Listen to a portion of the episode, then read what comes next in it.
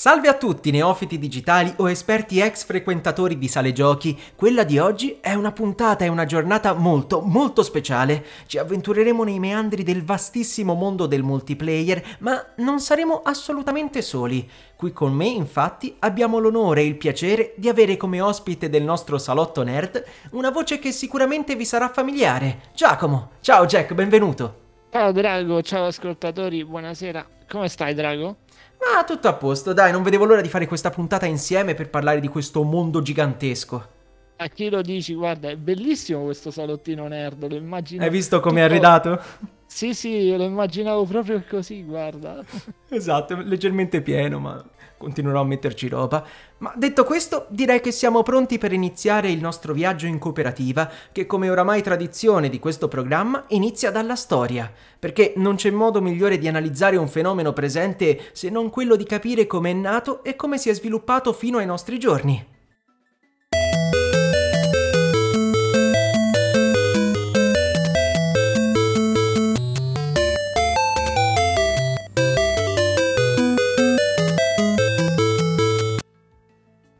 Jack, tu sai per caso a quando risale la nascita dei videogiochi multiplayer?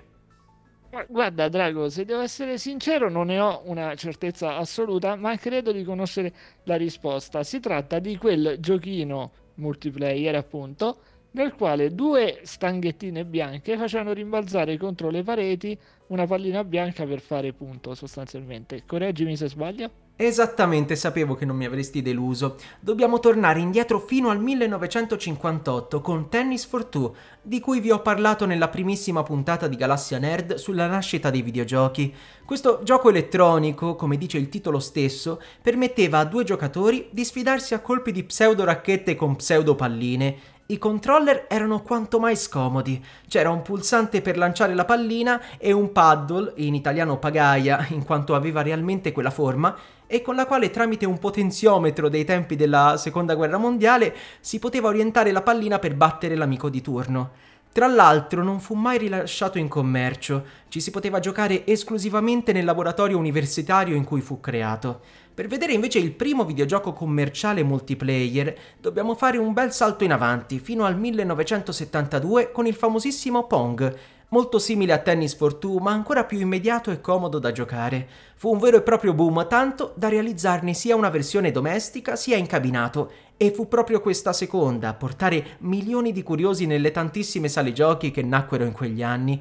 Vero e proprio tempio della cultura nerd, ma in generale direi di quella pop, dove il concetto di giocare in compagnia si sposava perfettamente con il desiderio di competitività.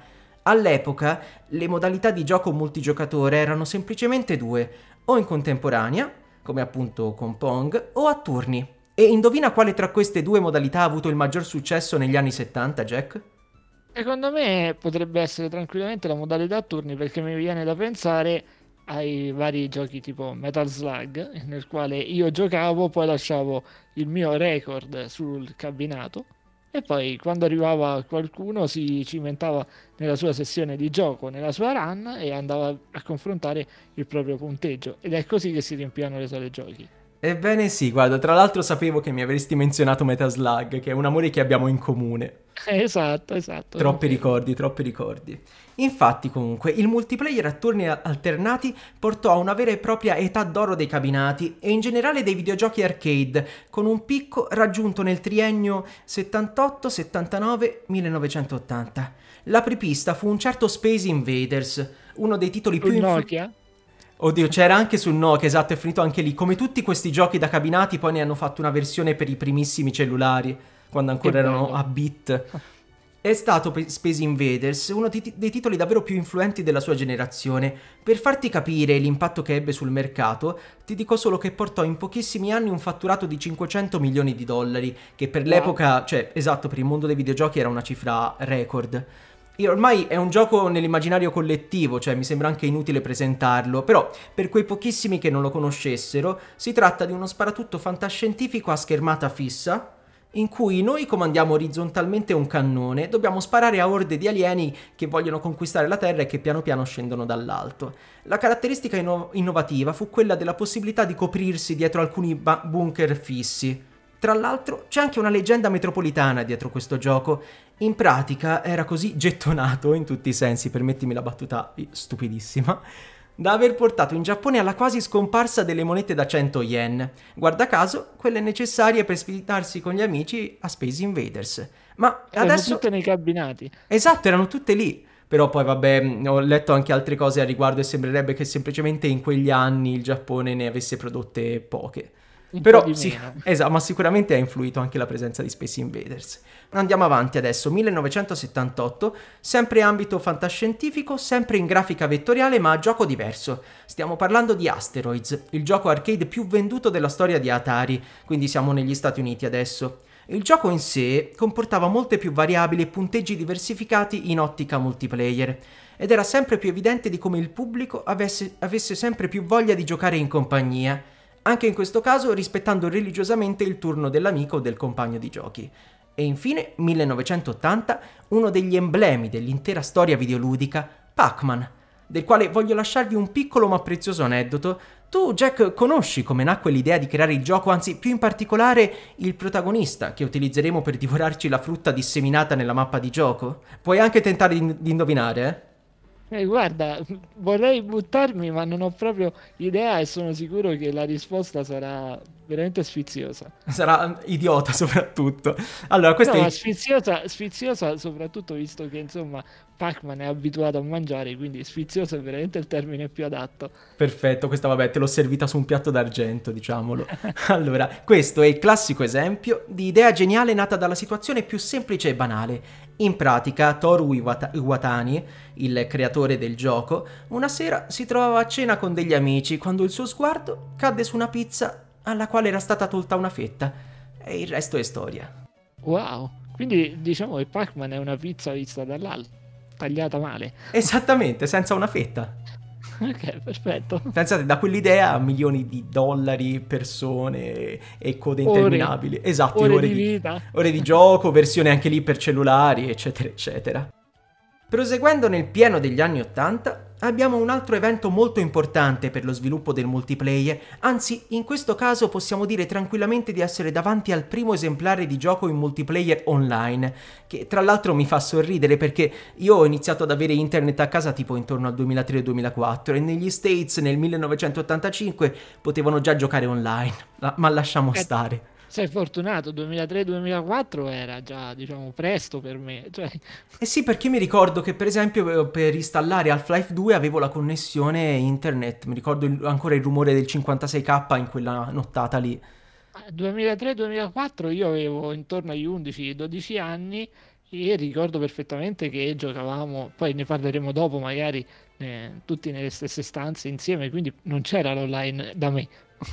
Pensate, ora mi sento... Fortunato. Mi sento sì, sì, esatto, mi sento fortunato a ripensarci. Ma torniamo a noi. Mi sto riferendo, 1985 Stati Uniti, a Island of Kesmai, il primo MORPG, una delle tante sigle videoludiche letteralmente impronunciabili. In pratica indica i giochi di ruolo in rete multigiocatori di massa. Giusto per fare due esempi alquanto conosciuti, potremmo dire che si trattava del trisavolo di World of Warcraft e The Elder Scrolls Online. Era completamente testuale e già questo ci fa riflettere di come all'epoca, dati i mezzi tecnici, si, pu- si puntava prepotentemente sul concept e sulla trama piuttosto che sulla grafica, cosa che oggi sarebbe quasi inaccettabile. Una caratteristica peculiare di questo gioco era il costo. Considerando che il web era ancora agli albori, per giocarci era necessario pagare 12 dollari all'ora alla CompuServe, l'unico servizio online esistente negli States degli anni 80 e che permetteva a un numero massimo di 1000 giocatori di giocare contemporaneamente insieme.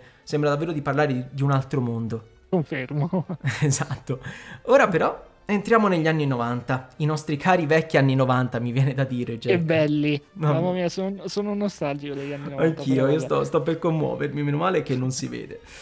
Allora, il decennio in cui i PC erano, divennero sempre più presenti, anzi proprio una presenza quasi fissa in ogni casa e ci si stava anche preparando allo sbarco delle prime grandi console, delle tre grandi madri diciamo. Mhm. Sony, Microsoft e Nintendo ovviamente. Il multiplayer in quegli anni ebbe una crescita impressionante. Nascono ad esempio i primi FPS, first person shooter come Doom nel 1993 e Quake nel 1996. Soprattutto in riferimento al primo, nacque la possibilità di giocare in compagnia sia tramite LAN, cioè con diversi computer collegati alla stessa rete, o online, ma questa volta con la connessione internet tramite modem. Il limite era di 4 giocatori e portò anche due ulteriori novità, quella di giocare in coop, cioè in cooperativa, e il deathmatch, cioè quella particolare modalità di gioco in cui semplicemente l'obiettivo è quello di eliminare tutti gli altri giocatori senza elementi da single player come trama, esplorazioni o enigmi. Quello insomma che fa diventare cattivi i bambini. Esatto, che porta la violenza nelle strade, omicidi vari, eccetera. Esatto. I videogiochi fanno male, ricordiamolo. Un altro pas- siamo, siamo dei soggetti estremamente pericolosi. Assolutamente, cioè fidina penale sporchissima in entrambi i casi. Facciamo a gara io e te, giustamente. Vero. Un altro passaggio chiave ci fu nel 1994 con l'uscita del primo Warcraft, il primo videogioco strategico in tempo reale, RTS la sigla in questo, ra- in questo caso. Il multiplayer era solo online e permetteva di sfidare un unico altro giocatore in sessioni LAN o via modem. Tra l'altro, Jack, devo ammetterti che i giochi strategici sono stati di fondamentale importanza per me, ma li ho sempre giocati esclusivamente in single player, seguendo le varie campagne, ad esempio, non so, non so te, ma io andavo letteralmente pazzo per Empire Earth all'epoca. Guarda, i giochi strategici hanno fatto la storia. A me vengono eh, in mente, ad esempio, i vari Caesar. Non so se hai mai avuto la fortuna Assolutamente di sì, giocare. ma ce n'era un sacco sull'epoca romana, eh, di Ce strategici. n'erano una marea, ma io ricordo Caesar addirittura è stato uno dei primi giochi, tra l'altro, che ho giocato online eh, sul computer perché c'era una versione che si trovava craccata e nonostante fosse craccata si riusciva a trovare il modo tramite un software esterno del quale non ricordo bene il nome ad andare online, non me lo chiedo come è possibile. Quindi io avevo la versione del gioco craccato sul mio PC e sfidavo i miei cugini nelle loro case in quelle ore in cui non potevamo stare fisicamente insieme. No, è assurdo. E questo secondo me è un po' l'essenza vera del multiplayer, ma di questo voglio parlarne approfonditamente dopo, assolutamente, perché sono degli argomenti secondo me molto importanti anche per capire le varie sfaccettature del, del multiplayer online soprattutto. Va benissimo. Per concludere questa infarinatura generale sul passato, sulla storia del multiplayer, non possiamo non parlare della Nintendo. In particolare del Nintendo 64 uscito nel 1996 e che rivoluzionò il concetto del multigiocatore in locale, portando nelle case di milioni di famiglie quei titoli in esclusiva perfetti per essere giocati in compagnia, lasciando sempre quella sensazione di unicità, di peculiarità prettamente in stile Nintendo. Ci basti pensare ai primissimi Super Mario Party, in cui ci potevamo sfidare sempre fino a quattro giocatori contemporaneamente in diversi mini- minigiochi, seguendo una specie di percorso in stile gioco dell'oca. Ma non solo, ad esempio arrivarono anche i primi Super Mario Kart per gli amanti delle corse e non come il sottoscritto, Mario Tennis, Pokémon Stadium, Mario Golf. In generale riguardo Mario potremmo dire tranquillamente che è un vero e proprio portabandiera del multiplayer da divano. Sì, possiamo davvero definirlo così, lontano dalle tantissime tipologie di multigiocatori attuali che, fidatevi, sono davvero tanti, ma ne parleremo tra poco. Prima vorrei chiedere al nostro caro ospite se ha una canzone con cui salutare gli anni 90 per approfondire il multiplayer dei giorni nostri.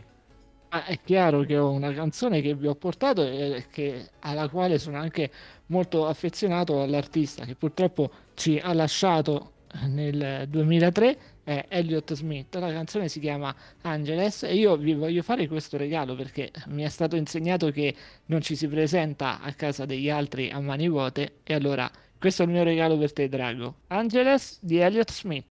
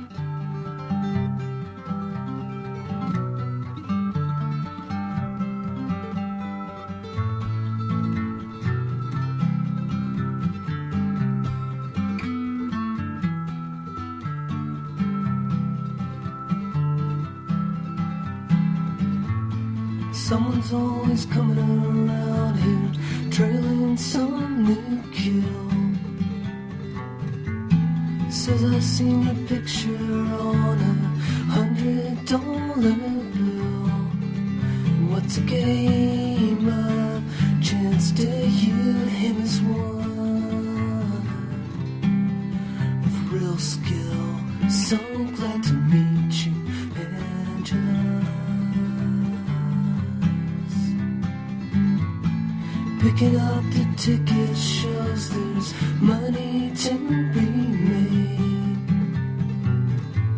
Go on, lose the gamble, that's the history of the trade. That you add up all the cards left to play? To zero and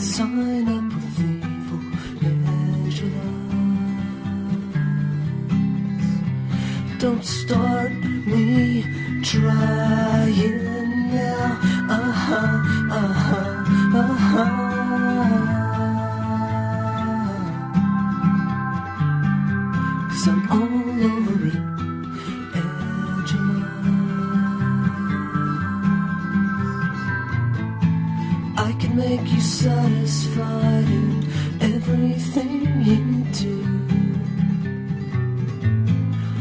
Your secret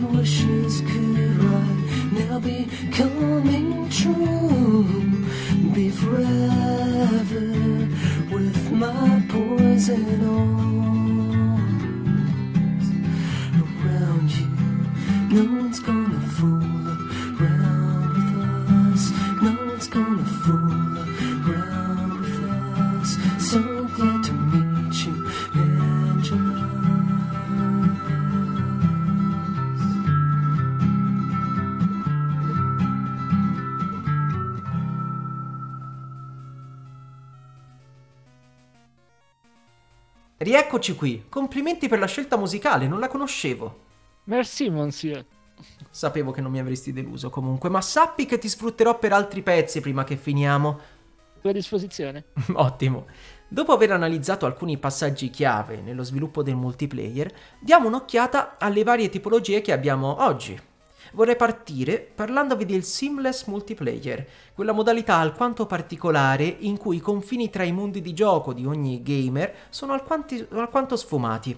In alcuni, è- ad esempio, è possibile catapultarsi dal nostro al loro mondo diventando NPC, cioè personaggi non giocanti o giocanti. Un esempio potrebbe essere la serie di Watch Dogs. In altri, invece, il mondo di gioco è condiviso tra tutti allo stesso modo, ad esempio in Destiny. In pratica, così come i confini del mondo di gioco sono sfumati, così lo sono anche quelli tra single player e multiplayer. È una tipologia di multigiocatore che si sta diffondendo a macchia d'olio persino nel campo degli indie, basti pensare al magnifico Journey di cui vi ho parlato nella puntata sul viaggio. Anche lì, durante il nostro pellegrinare, potremo incontrare altri giocatori da chissà quale parte del mondo che potranno supportarci ma con i quali non potremo comunicare. Jack, a riguardo di logica, l'obiettivo di ogni gioco e di conseguenza anche dei videogiochi qual è secondo te?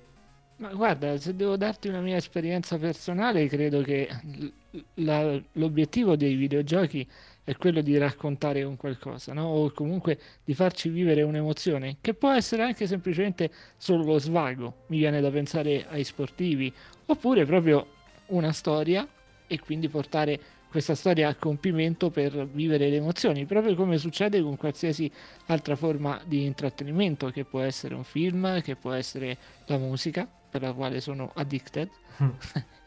Ehm, io vivo il videogioco in questo modo, poi se si riesce anche a fare in condivisione, questo diventa un, un aspetto ancora più forte, un punto a favore per un videogioco. Infatti la componente dell'online in questo sta aiutando tantissimo, perché unisce persone a distanza di chilometri e si può vivere con persone che non conosciamo un- una storia. Guarda, io la penso esattamente come te.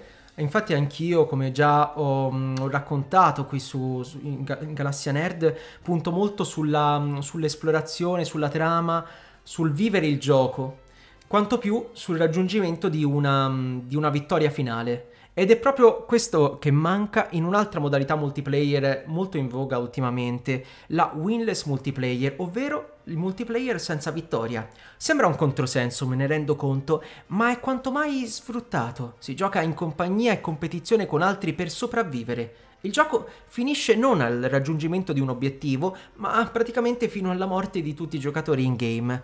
Alcuni esempi? Beh, abbiamo la modalità zombie in Call of Duty, dove, abbiamo- dove dobbiamo far fronte a ondate sempre più numerose e difficili da affrontare di non morti. In situazioni del genere, la vera spinta a continuare a giocare è data dalla possibilità di conquistare sempre diverse e migliori armi a ogni round, dalla soddisfazione di aver collaborato efficacemente con i tuoi amici in rete. Riguardo invece la prossima tipologia, tu Jack hai mai avuto il Nintendo 3DS?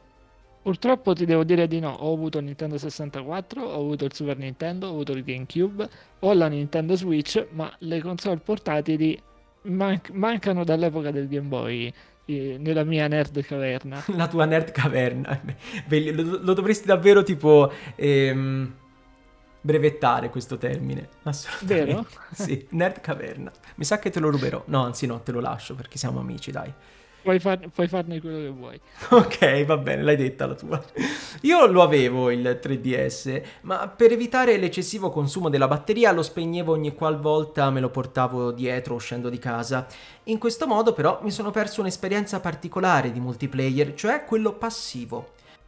Per presentarlo basta parlare del 3D Pass di Nintendo, appunto, tramite il quale semplicemente camminando nella vita reale si accumulavano punti esperienza, si condivideva il nostro Mi, cioè l'avatar virtuale, con altri giocatori che si trovavano a pochi passi da noi. E una volta tornati la sera a casa e aperto il Mi Plaza, cioè lo spazio di condivisione virtuale, trovavamo ad attenderci gli avatar delle persone che avevamo incontrato, seppur casualmente, il giorno. Abbiamo poi il goalless multiplayer, ovvero senza scopo. Potrebbe essere confuso con la tipologia winless, ma in questo caso non si tratta tanto di sopravvivere, di resistere a orde di, di nemici, no, niente affatto. Qui dobbiamo semplicemente goderci il viaggio, in un certo senso. Saremo noi e i nostri amici online a creare un nostro obiettivo personale e personalizzato. Pensate a due titoloni, Minecraft e Animal Crossing. Quindi è una tipologia di multiplayer molto molto diffusa senza che ce ne rendiamo conto spesso magari. Esattamente, e soprattutto durante l'ultima, la il primo lockdown, proprio quando uscì il nuovissimo Animal Crossing, inavvertitamente è stata giocata e stata sfruttata da milioni di persone, ma nessuno ci Me pensa. compreso, me compreso. Bravissimo, anch'io mi ci sono perso su quelle isole. Entrambi i Sì, tra, titoli. tra l'altro, non so te, ma la mia isola è rimasta sempre scarsissima. Andavo a visitare le isole degli altri meravigliose. La mia c'era tipo una palma ogni tanto. No, guarda, io, io ci ho pianto perché facevo il confronto e mi venivano delle crisi incredibili. Sì, c'è gente che ci ha perso la propria vita per mettere su un'isola virtuale. Cioè, Sì, ma non hai idea Complimenti a tipo eh. che, che davvero tipo cre- ha creato cittadine intere, ma con tutti gli strumenti che io mi sognavo anche solo di poter raggiungere, perché ovviamente poi è il classico tipo di gioco Animal Crossing in cui ci devi passare le ore per prendere tutti Sì, i ma beni, poi la eccetera. cosa, la cosa formidabile di quel gioco, non so se tu l'hai notato, è il fatto che essendo vincolato ad a, a vivere alcuni- alcune tempistiche ben ristrette e scandite dalla realtà, non puoi fare che eh, ti fai 150 ore e hai finito. Ok? Sei costretto ad aspettare che arrivi quella stagione per trovare quel specifico eh, insetto o quello specifico pesce. In questo modo sei costretto a continuare a giocare minimo per un anno. Per i completisti è una cosa No, eh, infinita. Esatto, eh, li manda fuori di testa. Perché poi se ci pensi, tra l'altro, anche per quanto riguarda proprio prettamente il, il multiplayer, ci sono tantissimi modi in cui puoi interfacciarlo. Puoi anche usarlo per andare semplicemente a pesca con quel tuo amico. O per ehm, vedere di giorno in Sì, giorno cosa ha esatto. cambiato, o anche per cercare di rubargli qualcosa. Anche questo è stato un problema, diciamo, riguardo eh, soprattutto l'ultimo. Infatti mi ricordo molte persone che invitavano altri giocatori cercandoli in gruppi online, in gruppi Facebook e poi creavano delle vere e proprie, dei veri e propri percorsi a ostacoli per evitare che qualcuno potesse andare a giro e rubargli fiori, piante e Beh, cercare lì però in realtà, se non sbaglio, c'era la possibilità di chiudere il cancelletto, l'aeroporto, insomma, e nessuno veniva più e avevi la tua isola. Sì, sì, infatti, infatti io solitamente la chiudevo alla fine perché Io mai, mai aperta, altro. Bravo. Completamente Poi- la quarantena nella quarantena praticamente hai fatto. Poi, esatto, poi dici perché gli altri avevano le isole belle e io perché ce l'avevo brutta perché non facevo arrivare nessuno sulla mia.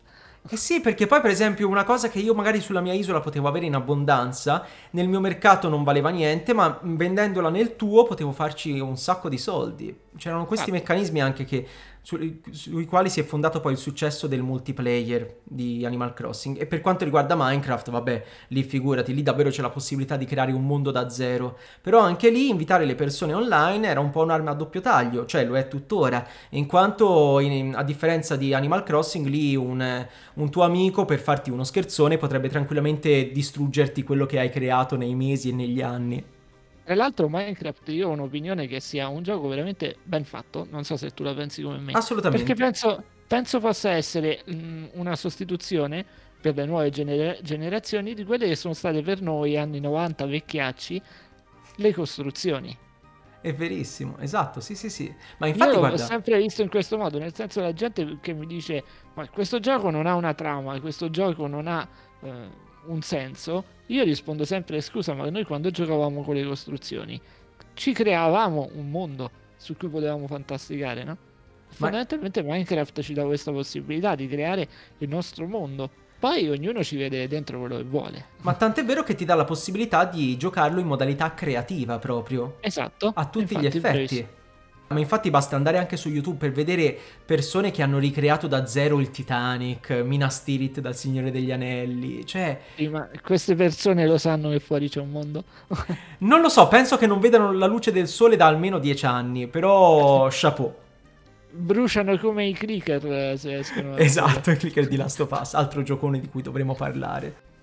Continuando il viaggio tra le diverse tipologie di multiplayer, non sempre il videogioco in multigiocatore appunto offre la stessa esperienza per tutti i facente parte. Ci sono sempre più casi in cui il gameplay, una volta connessi con gli altri, diventa asimmetrico. Si parla infatti di asymmetrical gameplay proprio in quei giochi come ad esempio League of Legends, in cui la cooperazione si attua in maniera del tutto diversa per ogni giocatore, i quali partiranno da zone diverse della stessa mappa. La simmetria nel gameplay può verificarsi anche in sessioni multigiocatore locale, ad esempio con la penultima console di casa Nintendo, la Wii U, con la quale un giocatore deve utilizzare i controller mentre un altro il pad. Variando l'esperienza di gioco varia anche la coop, ma di conseguenza anche la difficoltà. Infine voglio parlarvi di un'ultima modalità, il multiplayer asincrono. Un primissimo esempio potrebbe essere i- mm, un primissimo, un primissimo esempio potrebbero essere i tanti giochi presenti su Facebook in cui sfidiamo i nostri amici dei social in vari quiz o cruciverba, un turno noi, un turno loro e solitamente alla fine la mia sconfitta. Quindi giochiamo insieme ma non in tempo reale. In un certo senso è un po' come quando negli anni 80 e 90 si giocava a Pac-Man a turni per vedere chi faceva il punteggio più alto, ma questa modalità non si limita a questi casi. Pensiamo per un attimo ai vari Dark Soul. Durante il gioco si possono trovare dei messaggi lasciati da altri giocatori reali in altri momenti o mettere a disposizione il nostro eroe per supportare un altro giocatore nel mondo in aree particolarmente difficili da affrontare da soli. Si tratta comunque di un gioco di base single player, ma che in qualche modo ti permette di non sentirti mai solo. E infine Death Stranding, l'ultima opera di quel genio visionario di Kojima, nel quale ha evoluto il concetto di multiplayer asincrono permettendo la condivisione anche di strumenti, strutture, oggetti vari lasciati da Tizio un anno fa e che potranno essere trovati da- tra un anno da Caio durante la sua storia. E proprio a proposito di questo esperimento, che ne dici Jack se ci ascoltiamo una traccia presa dalla colonna sonora propria di Death Stranding? Ovviamente la scelta è sempre tua. E io appoggio la tua scelta in questo caso e direi di andare all'ascolto con Don't Be So Serious dei Low Roar.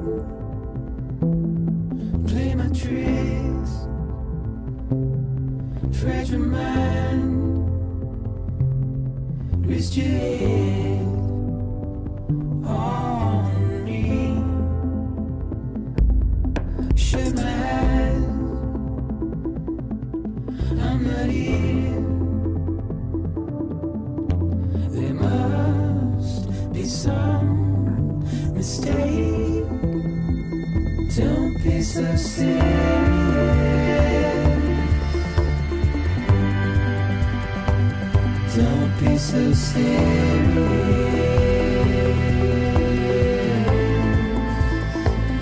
Don't be so serious.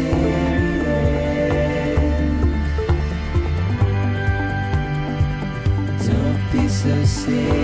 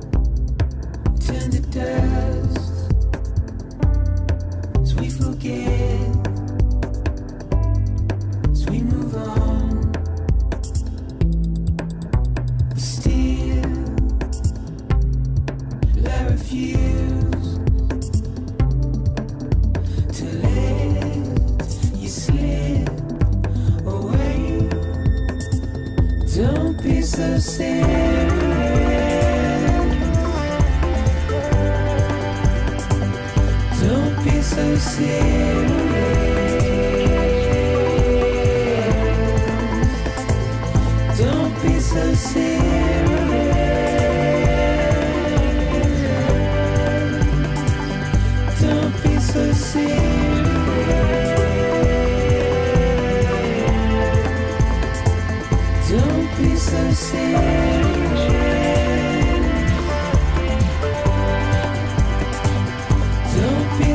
see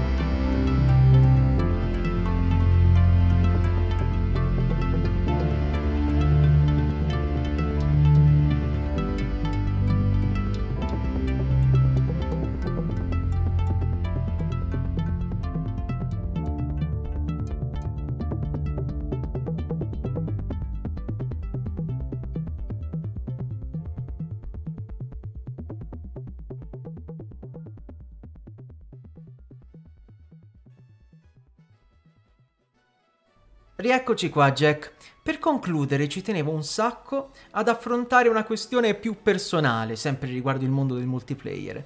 Quali sono le tue esperienze dirette con questo particolare microcosmo? Guarda, io penso che uno dei ricordi più forti che ho e che sicuramente anche tu, essendo anni 90 come me, conserverai nel tuo ah, angolo più nascosto del cuore, è il link del Game Boy, tramite il quale, noi ci, tramite il quale noi ci connettevamo eh, tra il Game Boy per sfidarci con i nostri amici Pokémon. Cosa mi hai ricordato? Cosa? Ce l'ho ancora qua in qualche cassetto di casa. Eh, magari diventa l'occasione buona per rispolverarlo se ancora Chissà se funziona ancora più che altro.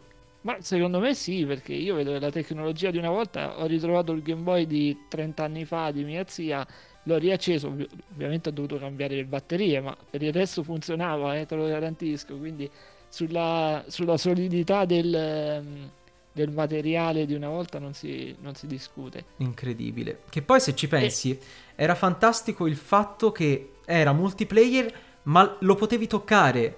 Cioè potevi Sì. realmente vedere il collegamento tra te e il tuo amico. Sì, non c'era appunto, non c'era la connessione internet, era proprio un, collegamento fisico tra due Game Boy, era scomodissimo tra l'altro perché... Sì. e- e Perché tra poi era lunghissimo come cavo. Quindi Sì, esatto. E, e soprattutto è stato uno dei primi strumenti che è servito per fare del cheating. Anche questo c'è nel mondo del multiplayer, purtroppo anche in quello online. Oggi non si riesce più a giocare spesso perché c'è chi si avvale dei trucchi. è verissimo. Non so, non so che gusto ci trovino.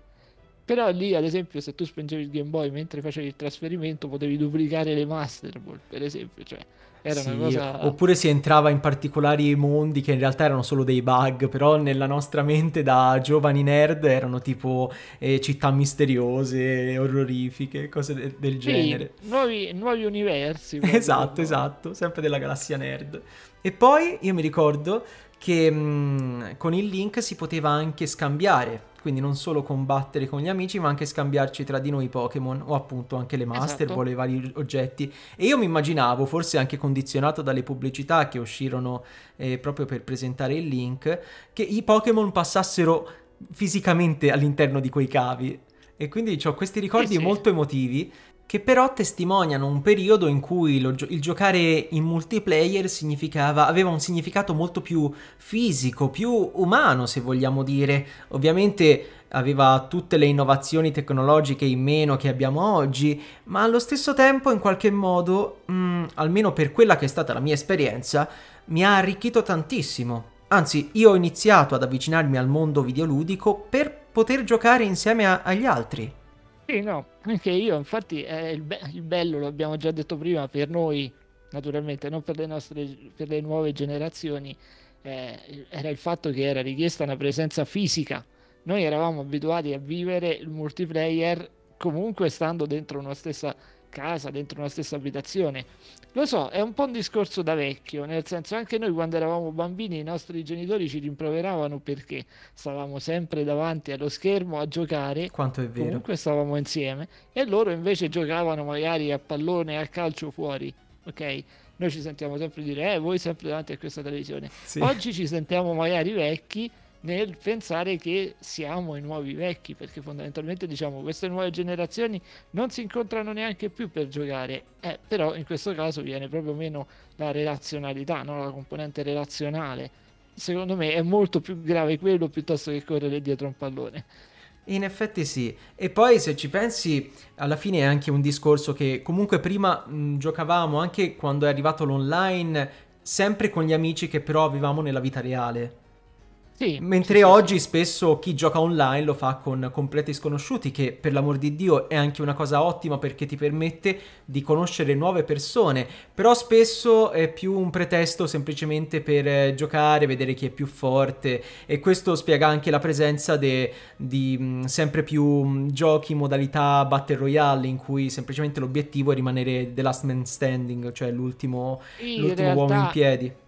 Quello che mi fa pensare è per crearti una, un legame con una persona che conosci in una partita, deve essere veramente un allineamento degli astri, a, a meno che tu non entri in qualche gruppo Discord o Telegram in cui eh, ci sono sempre le stesse persone, un piccolo gruppo, allora magari si riesce una gilda, non lo so, per qualche MMO. Mi, mi vengono in mente questi esempi.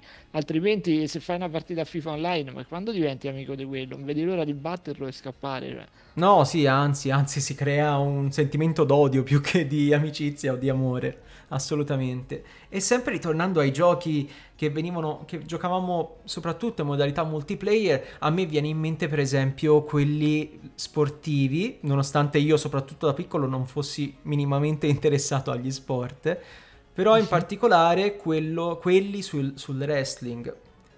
Bellissimi. Sì, io ho un ricordo fantastico. Eh, era PlayStation 2, forse. Parliamo, parliamo Sì, di sì, SmackDown sì. vs Raw. Assolutamente.